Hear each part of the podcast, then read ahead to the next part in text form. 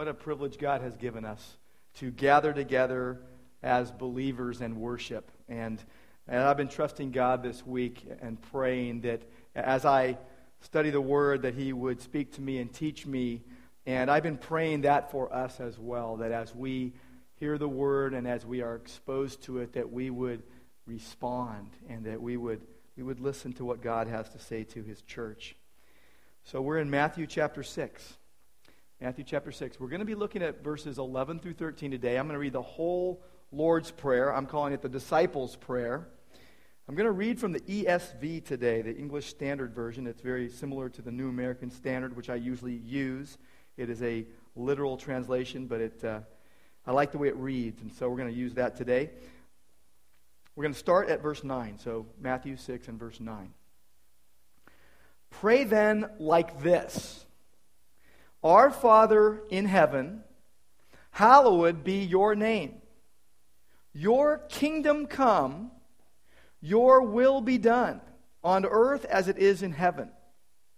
Give us this day our daily bread, and forgive us our debts, as we also have forgiven our debtors. And lead us not into temptation, but deliver us from evil. And Lord God, as we come to your word today, we want to thank you first and foremost that we could be here today. We thank you, Lord, that you have given us your word. You are here with us. And Lord, we just pray that you would teach us, that you would open our eyes, that we would see what you want us to see today.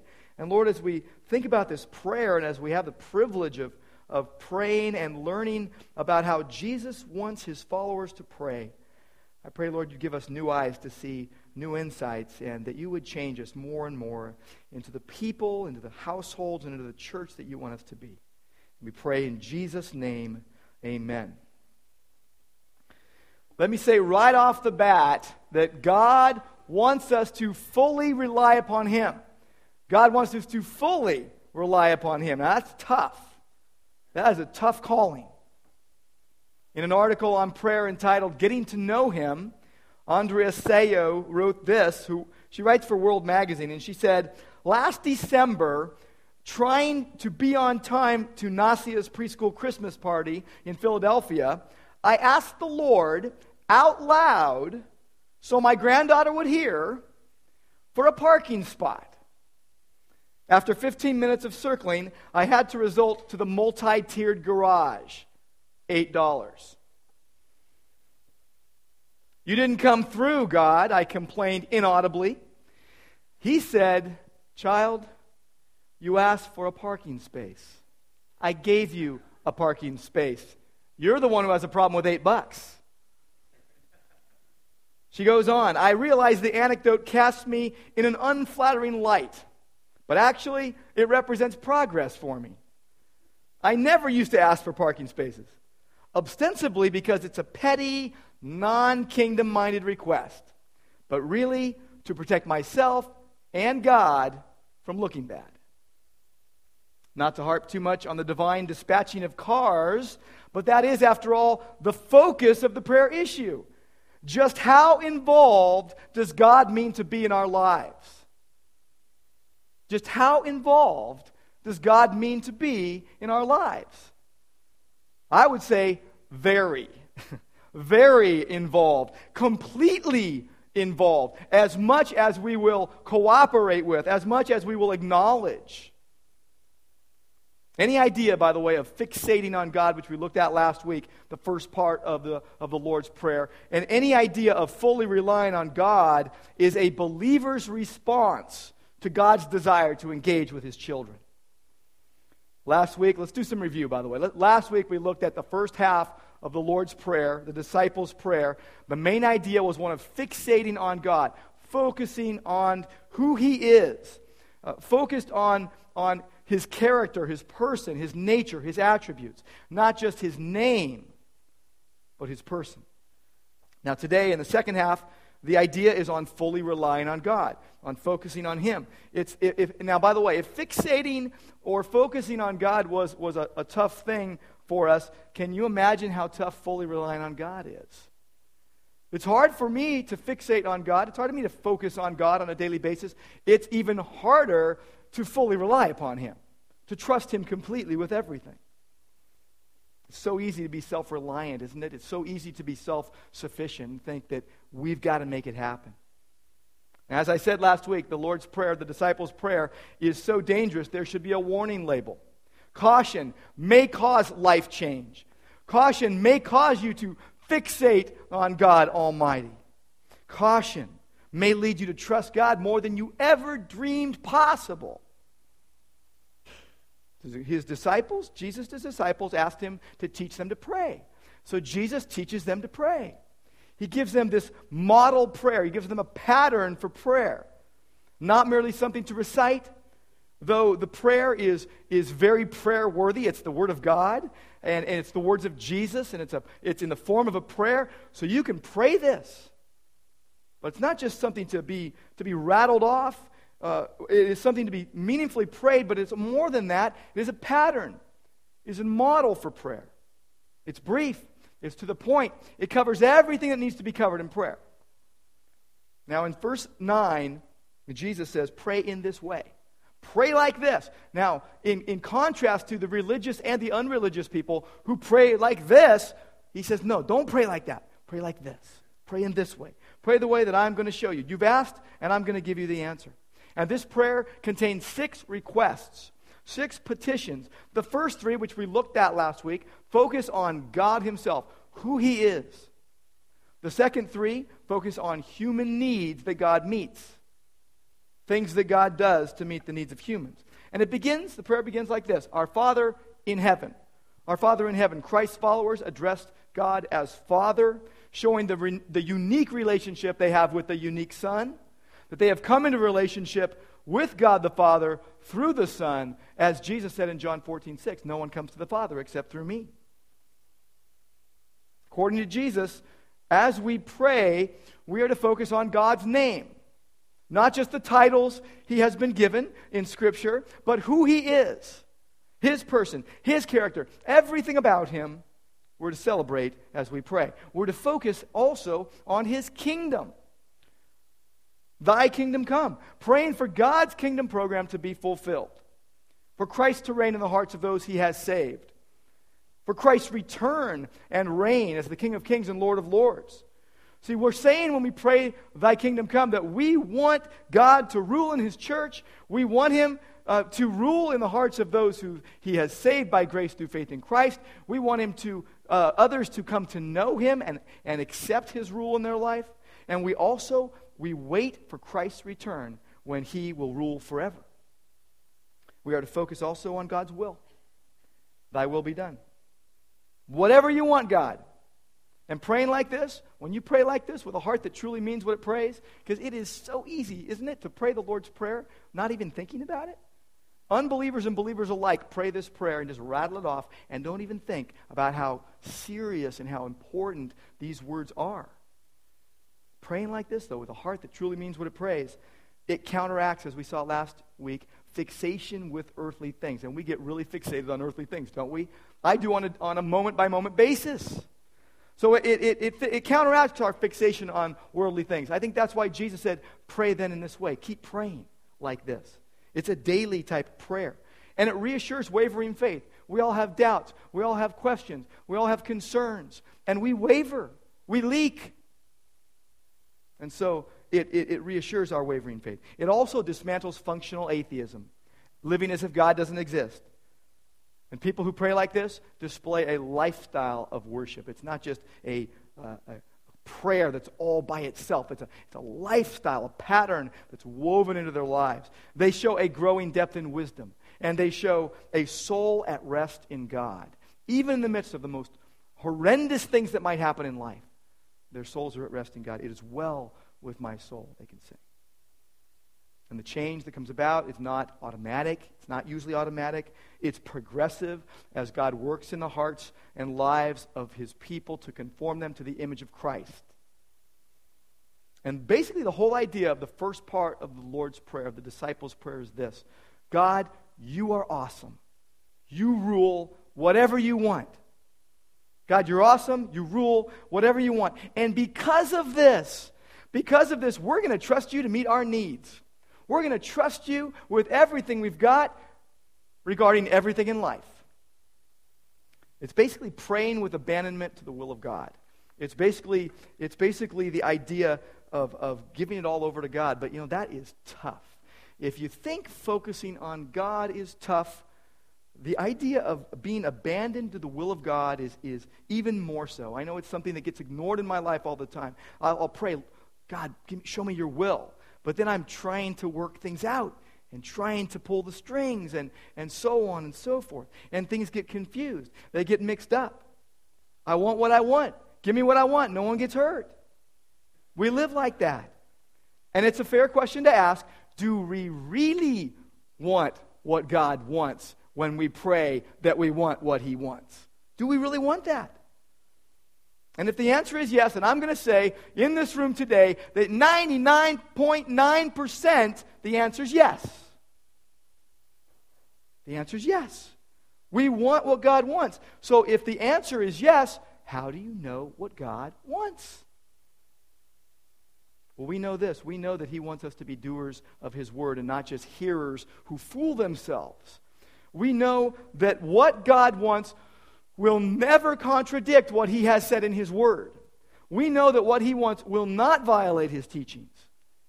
And so when we pray, Lord, we want what you want, whatever you say goes, we're abandoning ourselves to the will of God, to the program of God, to the agenda of God.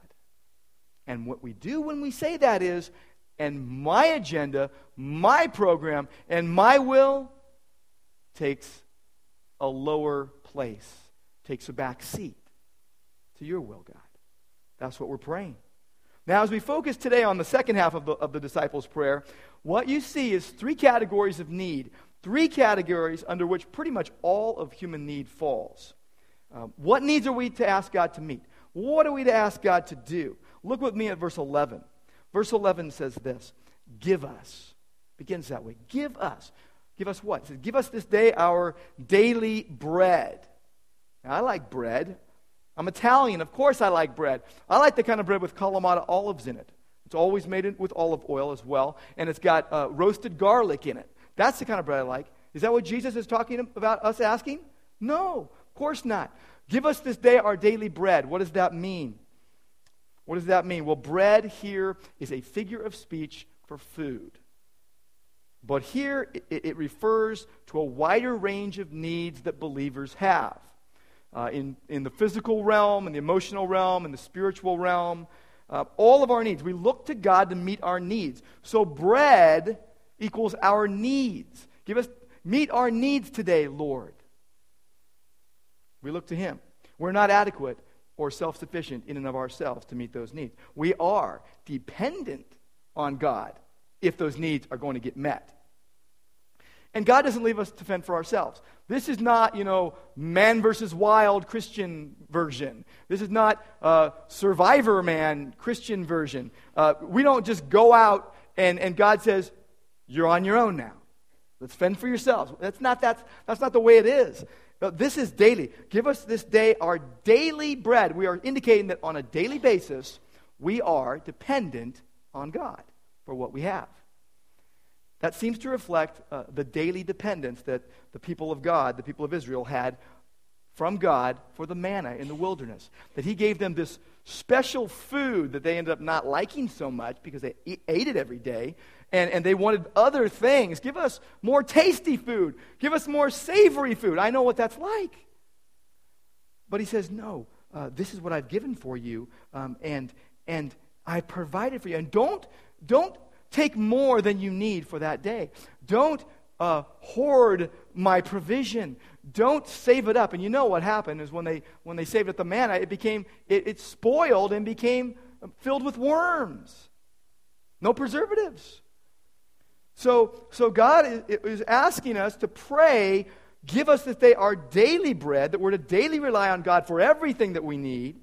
And that God leads us to, to develop a continual growing dependence upon Him. We're all in process, right? We're all at different levels of growth. And sometimes we take steps back and, and sometimes step forward, but He wants to develop a growing dependence upon Him. So often, many of the things He, he lets into our lives, He allows in our lives, is going to help us develop that growing dependence upon Him. You find yourself in a situation that you can't handle, God wants you to develop a growing dependence upon Him. You find yourself about, uh, over, your, over your head uh, with, with maybe the, the job that you have or with the, the relationships that you're dealing with. God wants you to develop a growing dependence upon Him. He doesn't want you to go independent. Matthew chapter 6 and verse 34. He says, Don't be anxious about tomorrow. Tomorrow will be anxious for itself. Sufficient for the day is its own trouble. He says, Leave tomorrow to me. You deal with today. Don't worry about tomorrow. You can't do anything about it. You don't even know you'll be here tomorrow. You might be there. There. You might not be here tomorrow. Don't worry about it. That's my job, he says. So, what are we doing when we're praying this? Basically, this request, this give us this day our daily bread, we're asking God, God, provide for us whatever we truly need each day. Provide for us in that way. This is a powerful statement of trust and dependence upon God. We're asking, God, give us what we need. Don't just give us what we want or what we think we need, but give us, the, meet the needs that you truly know we have. Meet the needs that you truly know that we actually have in every area of life and food and clothing and care and provision. Some of you are, are battling cancer. You go to the doctor and, and you say, Lord, help this doctor help me. Help use the medicine, use the techniques, use the gifts you've given people to do your will in my life. My desire is for healing, but your will be done. And you go into, a, a into an office situation uh, tomorrow that, that has people that are diametrically opposed to your worldview. And maybe there's relationship issues going on. And maybe people are, are at you for this or that. And you go in and you say, God, meet my need to do my job well, but also have an effect for good on the people that I'm, I'm associated with. You might have a family situation that is just horrendous, and you don't know the answer. Say, God, meet my need to be able to do what you're calling me to do and dealing with this issue. What we're saying basically is, Lord, we trust you to provide. We trust you to provide. Now, look, here's where it gets really tough. Most of us can buy anything we want anytime we want. Now, you say, uh uh-uh, uh I don't have the cash. Well, you got the plastic and you can just swipe the card. Say, well, my credit limit's up. Well, you can get more of that plastic, right? We, most of us, can buy anything we want anytime we want, unless, of course, God has given you a very wise spouse or good friends who say to you, no, you shouldn't do that. But you know, we, we tend to forget that everything we have is, is, is from God and, and I'll tell you, the people that go without for a while, the people that go without for a while, they remember, but then they forget because they leak too. And they forget, and they've got to be reminded. We trust you to provide for us, Lord. You know, good parents provide well for their kids. They provide, though, and kids, you can go with me on this. You understand this. They provide you what you need, not what you want all the time. Good parents provide you vitamins and veggies and another V word I can't think of right now. They provide you the things that you're like, I don't want to eat that. No, it's good for you. Eat it, it'll help you grow. What they don't do is they don't give you junk food all the time. They don't give you Cheetos and Doritos and Fritos and whatever else all day long. Now, sometimes within reason, on the, on the you know, the boundary. They'll, they'll give you some of that, but they won't give you that as their main, main meal all the time. But parents provide what their children need. Well, God provides for us what we need, not always what we want. Here's what happens when you start getting everything you want. And even when you, and I'm sorry, kids, but I know this, this might happen is if you get what you want too many times, and, and many of us as adults see this, we get what we want as so many times, we're able to swipe the card or whatever, we start developing a sense of entitlement. I deserve that. I need to get that. And people around you will say, Of course, you, you need to do that. Pamper yourself. And it develops a, a sense of entitlement. It breeds a sense of entitlement. It spoils us. But appropriate provision breeds contentment. If we have food, if we have clothing, with these we shall be content. So, so the idea is this is that praying for daily needs doesn't breed greed, ought not to breed greed. The real test, and J.I. Packer said this. He said, The real test is when a Christian has prayed for today's bread. And so you've prayed for today's bread, and he says, Will you now believe that what comes to you, whether it's much or little, came from God? It's God's answer according to the promise of Matthew 6:33. Seek first the kingdom of God and his righteousness, and all these things will be added to you. Will you believe once you've prayed for daily bread that what comes to you, whether it's much or little, that it is God's answer according to that promise? And will you, on the basis of that promise, be content with it? And, and be grateful for it? It's the $8 parking space all over again. So we, we ask, God, meet the needs that we truly have each day. We, we trust you to provide for us. The next request is probably the most challenging thing we could ever pray. Look at verse 12. See, we want verse 12 to end halfway through the verse. And forgive us our debts, period. That's not the verse. Forgive us our debts as we also have forgiven our debtors. That's why it's one of the most challenging prayers we'll ever pray. Forgive us our debts. And these are not financial debts. Someone may well do that for you out of the kindness of their heart. But that's not what we're talking about here. These are sins. Forgive us our sins. Now, there are five main words in the New Testament that's translated uh, uh, for sin. And um, let, me, let me give them to you. The first one is, is the most common word. Uh, in Greek, it's hamartia, but it's, it's basically missing the mark. Okay, missing the mark. That's the most common uh, word used in the New Testament for sin. But there's also trespass, whole different word, uh, paraptoma, but it means to slip and fall. Now, if you go somewhere and you see a sign that says no trespassing, you think, I can't go there. This actually means to, to slip and fall.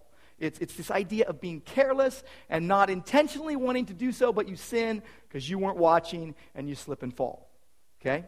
There's another word, transgress transgressors. Okay? Uh, that means to step over the line.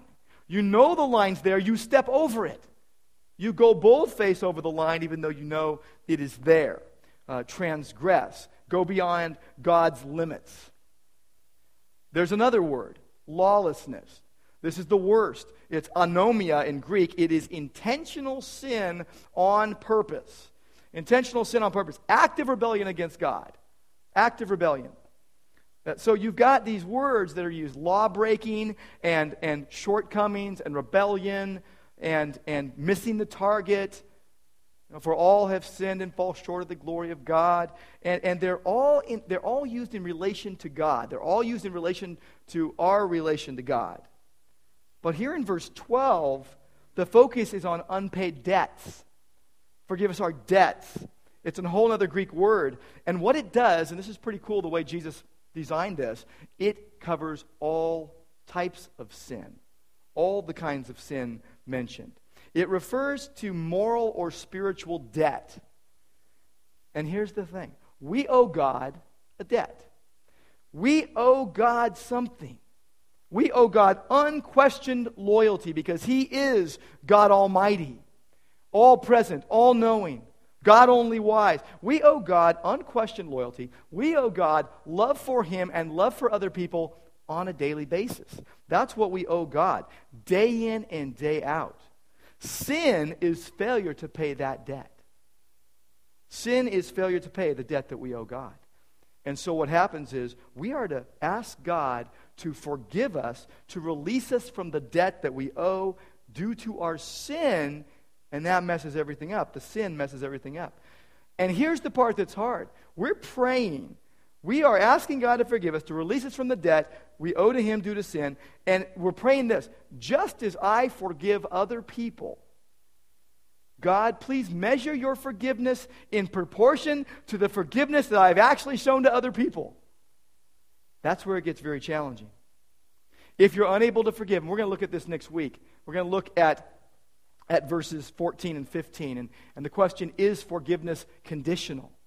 But, but let me just say this that if we, if we pray this, we are literally praying, God, forgive me just like I'm forgiving everyone else. Jesus wants us to be ready to forgive always at a moment's notice. And we are saying to God, God, we trust you to pardon us. We trust you. And the evidence that a, per, that a person is truly forgiven is that they are willing and able to forgive. If you wonder about this, just go to Matthew 18 and start at verse 23 and read that this afternoon. And test that. Ask God, how does this relate to me in my life right now? Is there any sin, Lord, that you want me to be made aware of? Uh, search my heart, God. Examine your own heart. And, and, and the first thing, by the way, um, this is the first thing that was never in Jesus' prayers. Jesus didn't need to pray this because he knew he was sinless. What did he say in, in John chapter 8 and verse 46? Who, which one of you convicts me of sin? You can't do it because I'm sinless, basically. So, what this is, this is for us. Forgive us our debts is for us to pray.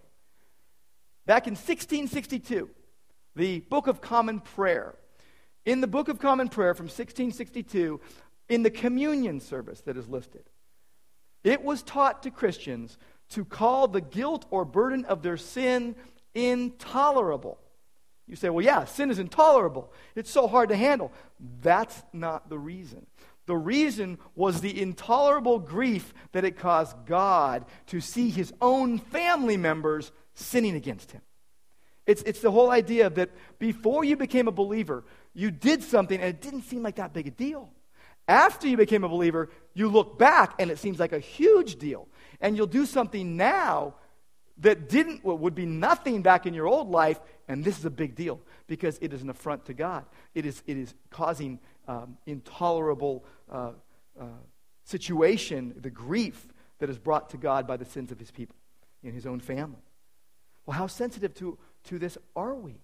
How sensitive to the Spirit of God are we when we are convicted of sin?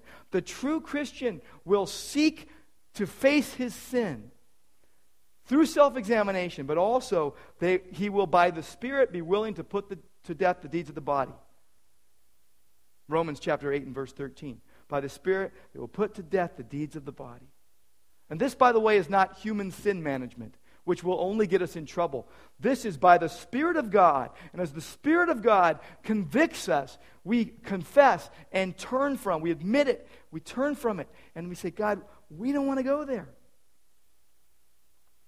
So we pray, forgive us our debts, just like we're forgiving others. Look with me in verse 16, uh, verse 13. Verse 13, we also are to ask this lead us not into temptation, but deliver us from evil. Deliver us literally from the evil one. What does it mean, do not lead us into temptation? What does that mean? Now, if you think of our English word temptation, it always has a negative connotation. It means to get someone to do something wrong, to get someone to do something evil. But the New Testament word is a neutral word. It is not positive or negative. It depends on the context in which it is being used. And what it means, the, the, the Greek word um, means uh, peirasmos, basically, if you want the word. It means to test or prove something, to see if it's genuine. Now, we know that God does not test people or tempt people to evil. We know that Satan only tries to get people to do evil. That God only wants us to do good, Satan only wants us to do what is bad, and God tests us to prove our substance. That Satan tempts to devour and destroy. But we should be praying that the testing of our faith will not become an occasion for temptation to sin. That it reflects, praying like this reflects a heart desire on the part of believers to stay away from sinning. We don't want to go there. That we are going to not, we don't want to do wrong. That we want to avoid the dangers of sin. That it messes us up so much that we are praying that God would keep us from that because we don't trust ourselves. We do not trust ourselves. We know that we are weak. We know that we are prone to, to go and, and, and, and fall away from God, even. And so we don't want to go there. So we express a desire to stay away from evil because we know that when we become self sufficient, we fall. Let him who thinks he stands take heed lest he fall. For Jews, the standard morning and evening prayer was this Bring me not into the power of sin, and not into the power of guilt, and not into the power of temptation, and not in the power of anything shameful. That's what they prayed every morning and every evening. The basic idea is this We're weak, God, you're strong. We're weak and you're strong. So, Lord, keep us strong in the midst of testing so that we will not fall into temptation. It's like 1 Corinthians 10 13. No temptation has overtaken you, but such as is common to man. And God is faithful. He will not allow you to be tempted beyond what you are able, but He will, with the temptation, provide a way of escape as well. The thing is, we're praying, deliver us from evil, literally, deliver us from the evil one, from Satan. Satan's influence, by the way, is behind every attempt to turn a testing into a temptation to evil. So Jesus te- teaches his disciples that they need to rely fully on God. Not only for physical sustenance, but for moral and spiritual victory as well. Here's the way God does it He tests us to make us more godly. Satan tempts us to, to make us ungodly. And God doesn't tempt us with evil. He never does. He gives us trials to make us stand, not fall, to reveal substance in us. It's like Job. When Job went through such horrendous situation, children dying, things getting taken, all of his life getting taken away, even his health. He said this. He said, "When he has tried me, I will come forth as gold. All the junk burned away, pure gold." God brings about tests to help and to strengthen us. And intent is key here. Intent is key. God is all good all the time. Satan is all bad all the time. Go with me to 1 Peter chapter 5. You want to know what he is doing right now? What Satan is doing right now? And how we should address the situation? In 1 Peter chapter 5, speaking of humbling ourselves before God, under the mighty hand of God, so that at the proper time he may exalt us. Verse 7, it says, Cast all your anxieties upon him. We live with a lot of anxieties. We worry. We doubt. It says, Cast all your anxiety upon him because he cares for you. And then it says in verse 8, Be sober minded, be watchful. Your adversary, and he is always against Christians, your adversary, the devil, prowls around like a roaring lion seeking someone to devour. What are we to do? Verse 9 resist him, firm in your faith, knowing that the same kinds of suffering are being experienced by your brethren who are out throughout the world. And that when you have suffered for a little while, when you have gone through this te- temptation, you have gone through this testing, the God of all grace, who called you to eternal glory, reminding you that there is heaven awaiting, he will what? Restore, confirm, strengthen, and establish you. To him be dominion forever and ever. We're praying that your kingdom come forever. We're asking God to, to deliver us. We're literally praying. We're saying, God, we trust you to protect us. We trust you to protect us. Parents protect their kids. Good parents always protect their kids, but it doesn't mean overdoing it. It doesn't mean hovering over them. It doesn't mean overprotecting them. It doesn't mean domineering them. It doesn't mean to control every single aspect of their lives. There's an appropriate balance of parental oversight and, and freedom that is given as, as children grow. But God, in our, in our relationship with Him, He gives us strength to act wisely so that we can love Him and, and, and act wisely. Love Him and then do as we please. And because what we, what we will please is what pleases Him. God tested Abraham. Takes us to Genesis chapter 22. There came a day that God tested Abraham. And he said, Take now your son, your only son Isaac, whom you love, and go offer him on the mountain which I tell you as a burnt offering. And we know what he did. He got up early the next morning. He got all the materials. He brought people with him, and he brought his son, and he brought wood, and he brought fire. And he said to his people, You stay here, and I and my boy will go, and we will worship, and we will return. Because he was walking by faith, not by sight. His son even asked him, Isaac even asked him, Father, where is the lamb for the burnt offering? And he says, By faith, not by sight, the Lord will provide for himself a lamb, which we know he did. God was testing Abraham because he wanted to show the strength that he knew he had built into him. We can go on and on. There is so much in this, in this prayer. But I want to move on to some main ideas that this prayer portrays, that the, the, the disciples' prayer has some main emphasis areas. And I'll just give you four. But the first is this one emphasis is that is trust. It's so clear, it's trust.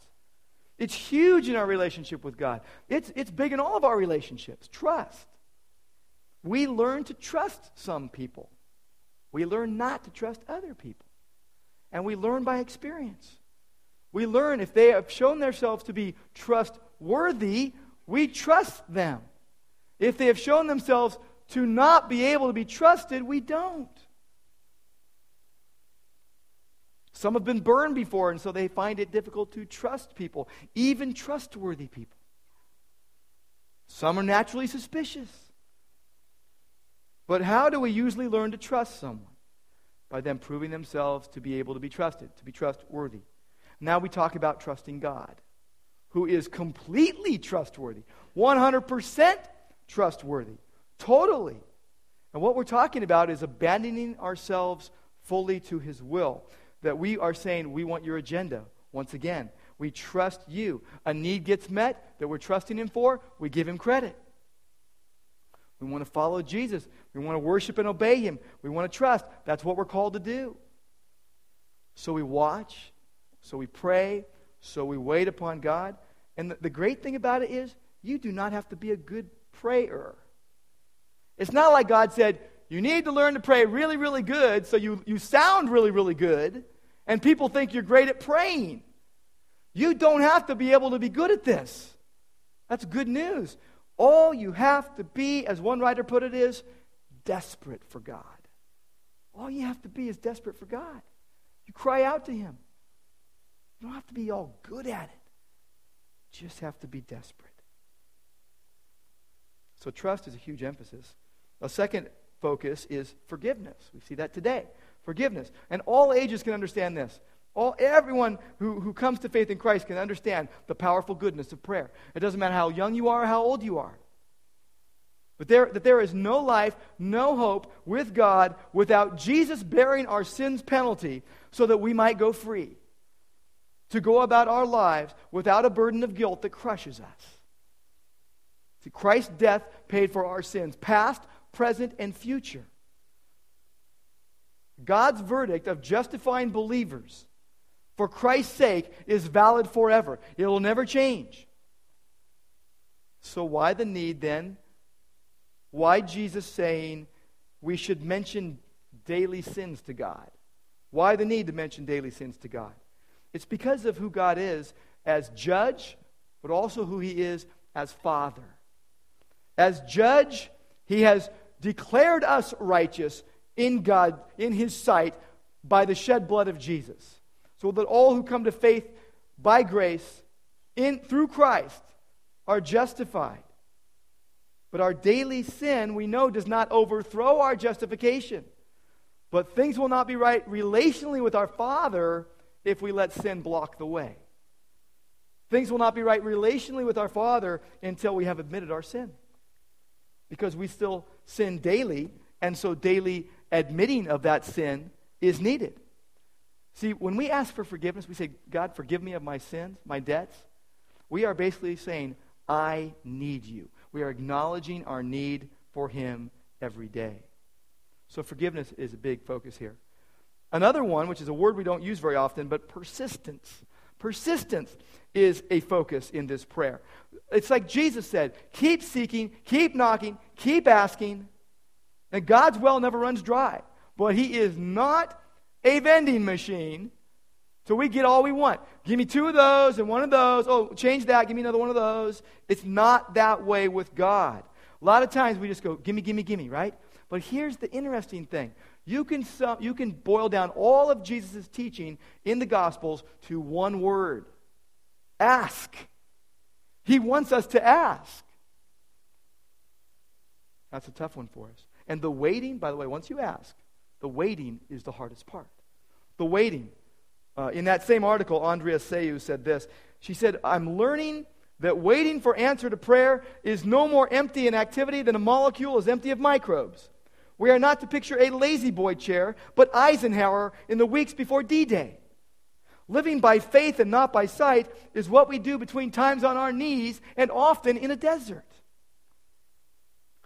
God, she says, has little interest in being our personal prayer vending machine and much more interest in a dynamic relationship.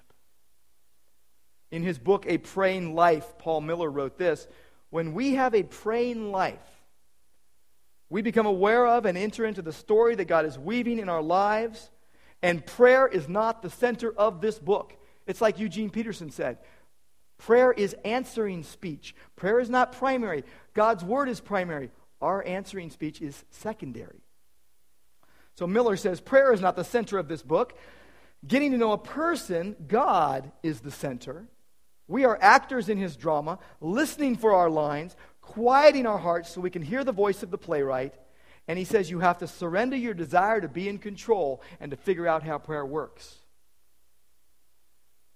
He says, I often find that when God doesn't answer a prayer, he wants to expose something in me. Our prayers don't exist in a world of their own. He said, I didn't learn continuous prayer. I discovered I was already doing it. I found myself in difficult situations I could not control. And all I could do was cry out to my Heavenly Father. And it happened often enough that it became a habit creating a rut between my soul and God. Jesus' ambiguity with us creates the space not only for him to emerge, but us as well. If the miracle comes too quickly, there is no room for discovery, no room for relationship. Jesus is engaged in a divine romance, wooing us to himself. There is this persistence that Jesus wants to be present in our praying, that we will come again and again and again to Him who we need every moment of our lives. Let me give you one last focus and then we'll close. But the last focus I'll mention is this community. Community is huge in this prayer. You say, where is it? Well, look, you cannot say I or my once in this prayer if you pray it as it, as it reads here. It is us and our. It is we, not me. We pray with, for, and in unison with the body of Christ. What this is, is full identification with the family of God. This is full identification with the people of God. His blood, Jesus' blood, has washed away our sins. The Father's wrath was completely satisfied we once were enemies, but now we are family members. Contrary to po- popular opinion, the Christian life is not all about you individually. It is not all about you individually. The Christian life is about Jesus and what he does in and through you as a part of his family, as a part of a bigger group, the community of believers together being used by God for his glory. There is a place at the table for all who love Jesus, for all who call him Savior and Lord. There are no exclusions in God's economy. We are to live in community. We are to be helped and help others. It's the Titus 2 thing. Older teaching younger, younger receiving from the older. I've been really encouraged recently. I don't have people coming to me and just saying, I want to be mentored. I don't have people coming to me and just saying, I want to mentor someone. I've been so encouraged because I've had people coming to me saying, I don't want to just be mentored, I want to mentor someone too. I want to be mentored and mentor someone. They're looking both ways down the road towards those that are further along than them, what can they learn from them, and those that are further behind them that they could, that they could teach. That's how God wants it in the body of Christ. So we ask, ask, look around and say, Lord, who, what, when, where, how? How do you want me to engage with people? See, this kind of praying is, is really a, a way of living, is a way of living, not just saying a prayer. It is an anytime, anywhere, any condition, come to Jesus kind of thing. That no matter who you are, where you've been, what you've done, you can bring your shame, you can bring your heartache, you can bring your doubts, you can bring your fears, you can bring your pain, you can bring your questions, you can bring anything to Him because He can handle it. That He wants you to come to Him. Come to Him brokenhearted. Come to Him bent. Come to Him bruised. Come to Him happy, sad, seeking, pursuing, grieving, rejoicing, confused. He promised He will never leave you nor forsake you. If you are in Christ, He says to, he says to you, My child, I am your Father. So come to me. Ask me. Ask. My prayer is changing because I'm taking Jesus' words literally and I'm asking. And I'm asking for big things, not just little things, and everything in between. So Jesus says, Come to me. There are no walls between us. I have broken every barrier down, he says. So we can pray. And we can pray freely. So join me. Let's pray. Lord God, thank you so much for how awesome you are. Lord, thank you that we can come to you freely and address you and talk with you. Lord, we just say you rule. We just want whatever you want. And Lord, we trust you to provide and to meet the needs you know we have. And Lord, we trust you to pardon us, to forgive the sins you know we struggle with every day. And Lord, we trust you to protect us, that you would help us face the tests that you allow into our lives without falling into sin, without doubting your goodness, just simply trusting you one step at a time. We pray in Jesus' name.